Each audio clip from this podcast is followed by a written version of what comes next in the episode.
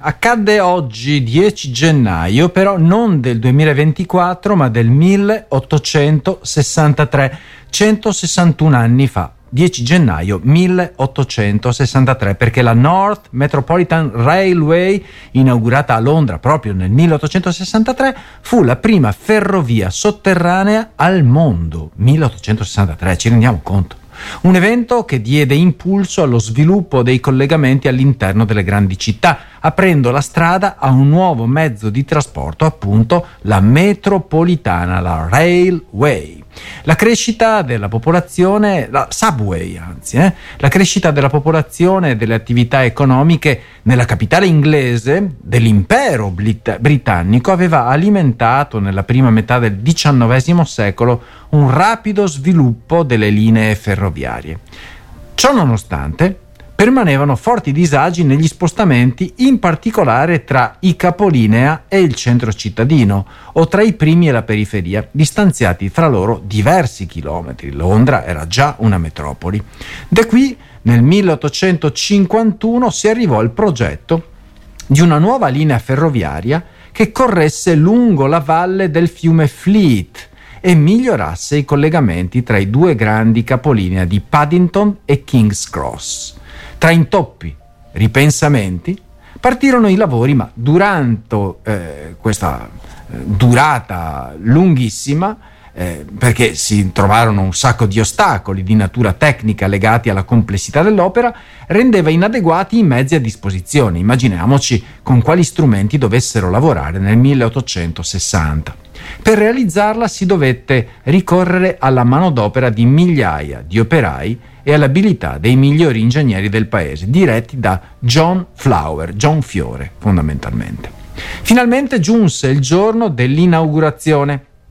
La cerimonia, in grande stile, alla presenza della regina Vittoria, fu presieduta dal primo ministro William Gladstone, che alle 10 del mattino prese posto nel primo treno messo in funzione e ne seguirono altri a intervalli di 10 minuti. Immaginatevi la, la, la, la meraviglia, insomma, per un totale di 41.000 passeggeri giornalieri.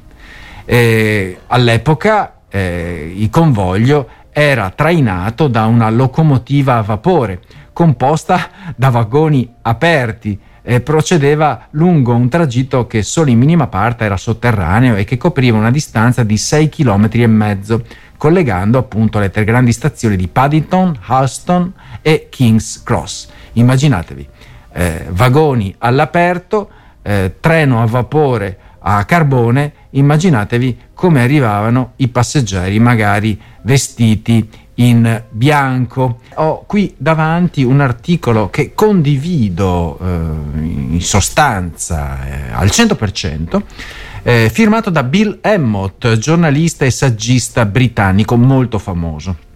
E eh, il titolo è Monarchie? Basta, basta con le monarchie, davvero non ha veramente senso. Eppure non c'è un eh, TG eh, italiano che non chiuda sempre con delle notizie di colore, di cronaca legate alle monarchie, alla monarchia britannica in maniera particolare, soprattutto quando c'era la regina, la regina adesso c'è eh, il king, quindi da God Save the Queen e God Save the King cambia poco per l'inno inglese. Quando gli amici asiatici, dice Bill Emmott, vogliono offenderci, eh, europei, ci accusano giustamente di vivere in un museo. L'Europa ospita ben otto monarchie costituzionali, ma la realtà è che sono solo una vetrina decorativa. La vita dei reali è come essere oggetti esposti in un museo guardati, invidiati, talvolta derisi. Il problema? Nessuna di queste monarchie ha un ruolo politico o costituzionale reale e il mm, termine reale ci sta perfettamente. Sono i timbri di gomma senza poteri, relegati a spettatori della politica in tv come noi e questo non è un dettaglio insignificante. In Gran Bretagna il prezzo politico è altissimo, senza ammettere di essere una repubblica mancano i controlli necessari permettendo a leader come Boris Johnson, scrive Bill Emmott, di agire senza regole. Ogni monarchia ha anche un costo per le finanze pubbliche. In Gran Bretagna il costo ufficiale è di 116 milioni di euro. Ma il totale è molto più alto, dato che la famiglia reale possiede vaste terre e proprietà. L'abdicazione recente in altre monarchie ci mostra la verità. Gli occupanti dei troni sono umani, non divini. Eh, cioè, c'era l'idea della successione divina, no? della successione della monarchia per, per, per, dono divino, incredibile. E possono essere sostituiti dunque gli umani senza stravolgimenti. La regina Elisabetta ha finanziato la liquidazione di suo figlio con ricchezza privata, ma questa ricchezza è statale, ottenuta solo per nascita. Incredibile. L'attuale tendenza all'abdicazione ci ricorda che gli occupanti dei troni non sono divini, sono umani. Trent'anni fa chiedemmo l'abolizione della monarchia britannica, scrive Emmott. Oggi, dopo altri trent'anni di monarchie senza scopo, è giunto il movimento e il momento di abolirle tutte. Conserviamo i palazzi, ma liberiamoci delle, eh, de, degli abitanti umani. Ecco. Eh, mi sembra condivisibile. Ricordiamoci che il cielo è di tutti non solo per i regnanti, per i re e le regine, basta con le monarchie. Ha ragione Bill Emmott, sono fuori dalla storia, sono dei musei ambulanti che costano un sacco di quattrini. Stop alla carne di cane. Eh, questa volta non più in Gran Bretagna, ma siamo in Sud Corea. Niente più carne di cane nei menù sudcoreani, quindi basta le battutacce, eh? porta il tuo cane dal, dal ristorante coreano quando il cane magari abbaia, è una battutaccia che non ha motivo di essere detta. Con una decisione storica, dopo vari annunci e tentativi negli anni passati, il Parlamento di Seoul, Corea, ha deciso di vietare l'allevamento e la macellazione degli animali e il commercio della loro carne, non degli animali in genere, ma dei cani. Nessuna opposizione, 208 voti a favore, 2 astensioni, 0 contrari. Il testo entrerà in vigore entro tre anni dalla sua promulgazione da parte del presidente Yoon Suk Yeol, animalista convinto. Considerata ormai una formalità. Si rischiano pene fino a tre anni di carcere e una multa di 30 milioni di won, 20.800 euro circa, anche se la legge non prevede alcuna sanzione per il consumo, quindi eh, si, si, parla appunto per la vendita, però insomma se uno se la mangia... Eh. Per secoli parte della cucina sudcoreana, fonte di alimentazione in tempi di carestia durante l'occupazione giapponese tra il 1910 e il 1945 o la guerra in Corea 50-53 e specialmente perché è considerata ottima per migliorare la resistenza nelle estati umidissime coreane, la carne di cane è in realtà ormai snobbata da molti. In un sondaggio pubblicato lunedì da un think tank di Seoul, il 94% degli intervistati dichiara di non aver mangiato carne di cane nell'ultimo anno e il 93% non lo farà neanche in futuro. Resiste comunque ancora un 6-7%. Ogni anno in Corea del Sud vengono macellati circa un milione di cani. Per le associazioni di attivisti, però, oltre a quelli ufficiali, ci sarebbero migliaia di allevamenti abusivi e anche i canili sono stati accusati negli anni scorsi di vendere eh, i cani ai macelli, contribuendo dunque al commercio illegale. Per rafforzare il suo soft power all'est- all'estero, Seoul elimina così uno dei più importanti motivi di imbarazzo internazionale, ma la legge è anche una perfetta operazione simpatia per presidente e consorte. Quindi c'è un pochettino di tutto. I cani, insomma, eh, a Seoul eh, non saranno più mangiati. A proposito di canzoni, mi viene in mente una canzone di Caparezza che diceva devi fare quello che ti fa stare bene. Eh, te la ricordi? Devi fare, cioè, adesso non ricordo la, l'aria, la musica, però devi fare ciò che ti fa stare bene. Cosa ti fa stare bene? Florinda Ambrogio riflette questa buona notizia. Cosa ti fa stare bene? Un interrogativo che apre le porte della consapevolezza e del benessere emotivo. Devi saperlo che cosa ti fa stare bene. Troppo spesso pensieri negativi possono trascinarci in una spirale dannosa, ma capire i trigger e i glimmer diventa fondamentale per una navigazione serena nel mare delle emozioni. Che cosa sono i trigger? E i glimmer. I trigger e i glimmer sono opposti che coesistono inseparabilmente. I glimmer un'invenzione nel 2018 da Deb Dana, sono istanti di gioia, quindi glimmer, istanti di gioia, connessione, calma. I trigger invece sono stimoli intensi che evocano risposte negative radicate nel nostro istinto di difesa. Quindi abbiamo sia eh, la, la, parte positiva, diciamo, e la gioia, sia anche eh, le, le cose negative. Riconoscere trigger e glimmer dunque è cruciale. Lucaccioni, lo studioso, sottolinea che comprendere i trigger offre l'opportunità di superare ferite passate e sviluppare strategie per gestire risposte emotive intense. La vita è un intreccio di glimmer e trigger. Dobbiamo ricordarci che la vita è fatta di gioia e anche della sua eh, antitesi. Comprendere entrambe questi momenti migliora la salute emotiva e le relazioni. I momenti di gioia rafforzano la resilienza emotiva, trasformando gli eventi negativi magari in, uno, in, opportunità di crescita, quando non sono distruttivi, opportunità di crescita. Quando ci sentiamo quindi in questo trend positivo, la vita diventa gestibile, siamo più produttivi, creativi, sappiamo che i momenti di difficoltà possono avvenire, però sappiamo che eh, c'è anche la possibilità di eh, vedere il bicchiere mezzo pieno. Trovarli, questi punti, non ha regole fisse, ma richiede attenzione consapevole.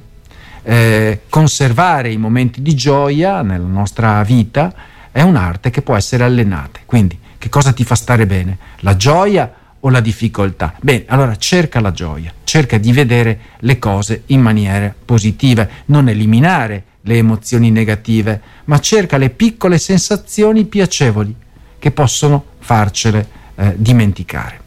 Trovare gioia nei dettagli quotidiani offre la possibilità di innescare sensazioni durature di gioia, benessere e sicurezza.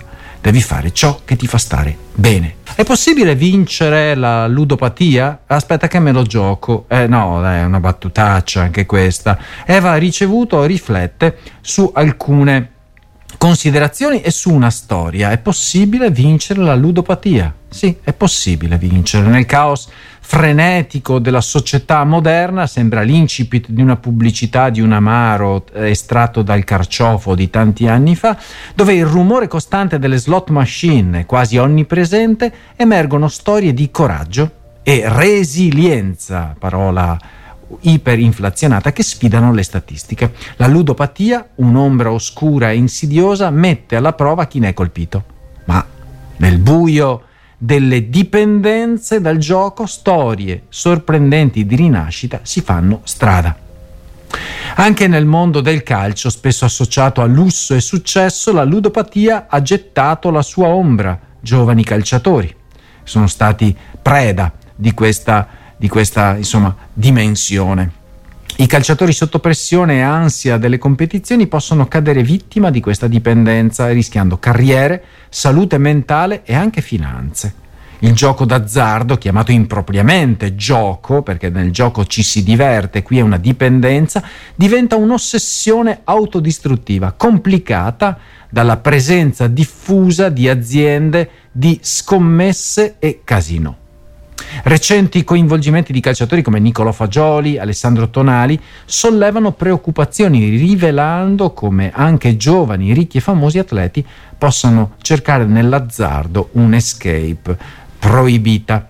Simone Montanari, ex portiere coinvolto in uno scandalo di, di calcio scommesse qualche tempo fa, ora psicologo, racconta la sua esperienza e le sfide affrontate. Sottolinea l'importanza di considerare la ludopatia da un punto di vista umano, criticando la mancanza di attenzione clinica in questo ambito. La paura gioca un ruolo cruciale nel processo di guarigione e Montanari sottolinea l'importanza della terapia. In un'intervista al Messaggero, Montanari, ex calciatore e ora psicologo, offre il suo consiglio ai giovani. State lontani dal gioco d'azzardo, un mondo che porta più rischi che benefici.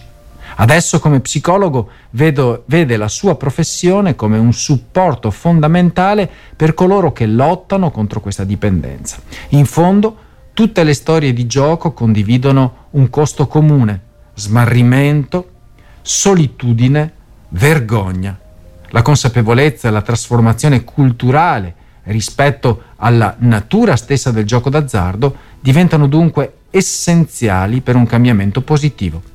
La speranza è che storie come quella di Montanari ispirino un futuro, cari amici di RWS, in cui la guarigione prevalga sulla dipendenza e dove l'azzardo sia visto finalmente con occhi differenti. Hai sete? Beviti un po' di aria. Mike Water è la startup realizzata dalla CEO e fondatrice Beth Koigi, donna originaria del Kenya. Beth e il suo team, ascolta questa, hanno trovato un modo ingegnoso per catturare l'acqua dall'atmosfera. Hai sete? Beviti un po' d'aria anche nelle regioni aride, sfruttando una risorsa illimitata e fornendo una soluzione sostenibile per migliaia di kenioti. L'idea è nata nel 2016 quando il Kenya fu colpito da una grave siccità e in un'atmosfera di emergenza Beth si mise al lavoro cercando una soluzione creativa per continuare a fornire acqua alle comunità a rischio.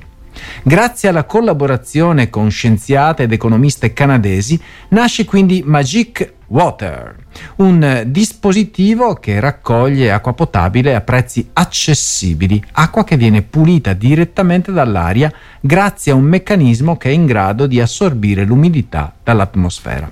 Non molti sanno, infatti, che la quantità d'acqua presente nell'aria è circa 6 volte maggiore a quella presente nelle acque sotterranee. Pensa te! Non lo sapevo. Di tutto il mondo. Beth inoltre ha iniziato a produrre filtri per l'acqua a prezzi super accessibili, e cioè a meno di un euro, per dare la possibilità a tutte le famiglie a basso reddito di poterli acquistare. Dove c'è aria, c'è acqua. Magic Water fornisce alle persone che vivono nelle condizioni più difficili del pianeta acqua potabile pulita Innovazioni come questa sono essenziali, lo capirete tutti, a causa della necessità intrinseca e dell'urgenza di acqua in tutto il mondo. Non possiamo più fare affidamento sulle soluzioni eh, che abbiano eh, e che abbiamo avuto in passato. L'azienda ha preso il nome dalle parole Swahili Magi acqua e Kuvuna raccolto, che è esattamente ciò che fa il dispositivo. L'umidità viene estratta dall'aria utilizzando degli speciali ventilatori industriali, poi viene intrappolata in un gel di silice, condensata utilizzando del gas refrigerante che crea quindi acqua liquida. L'acqua viene quindi mineralizzata in modo che contenga i nutrienti essenziali necessari per il consumo umano, altrimenti sarebbe acqua distillata. Eh? Se l'aria è contaminata, l'acqua passerà attraverso un ulteriore filtro, osmosi inversa, per evitare la proliferazione di batteri. L'alimentazione delle macchine Magic Water eh, richiede molta energia. Per questo motivo sono state progettate da subito per essere alimentate tramite pannelli solari. L'azienda attualmente produce 200.000 litri d'acqua al giorno utilizzate da migliaia di famiglie del Kenya. Magic Water.